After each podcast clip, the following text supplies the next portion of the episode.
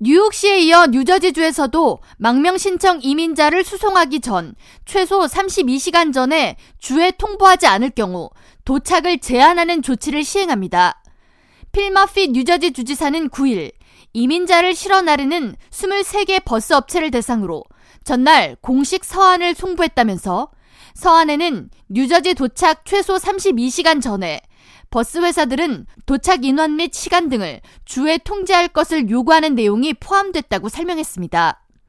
머피 주지사는 지난 한 주 동안 미국과 멕시코 국경에 있던 망명 신청 이민자 1,800명 이상이 수십 대의 버스를 타고 뉴저지주로 도착했으며 이들은 모두 사전 통지 없이 뉴저지주에 도착했다고 전했습니다. 이어 지난달 뉴욕시의 새 행정명령, 즉 32시간 전에 뉴욕시에 이민자 수송을 보고하지 않은 경우 버스 도착을 제한한다는 규제를 피해 이들이 뉴저지주에 도착하고 있으나 뉴저지주 역시 사전에 이민자 수송 정보를 보고하지 않은 경우 버스 도착을 제한시킬 것이라고 덧붙였습니다.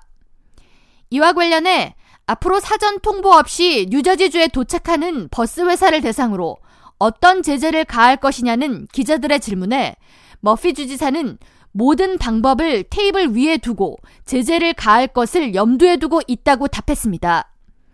그러면서 최종 목적지에 이민자 정보를 공유하지 않고 무조건 수송하는 텍사스 그렉 에보트 주지사의 정책은 매우 비인도적이며 안전하지 않은 방법이라고 비판했습니다.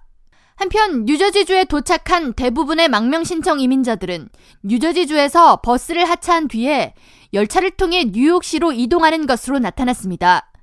뉴욕 포스트 등 보도에 따르면 뉴저지주가 이민자 버스가 정차하는 곳에 경찰을 배치하고 이민자들이 뉴욕행 열차를 탈 수 있도록 도왔으며 지난달 30일부터 뉴욕시 버스 진입 행정 규제 조치가 시행된 후 뉴저지에 도착한 망명 신청 이민자 중 95%가 뉴욕시로 이동한 것으로 집계됐습니다.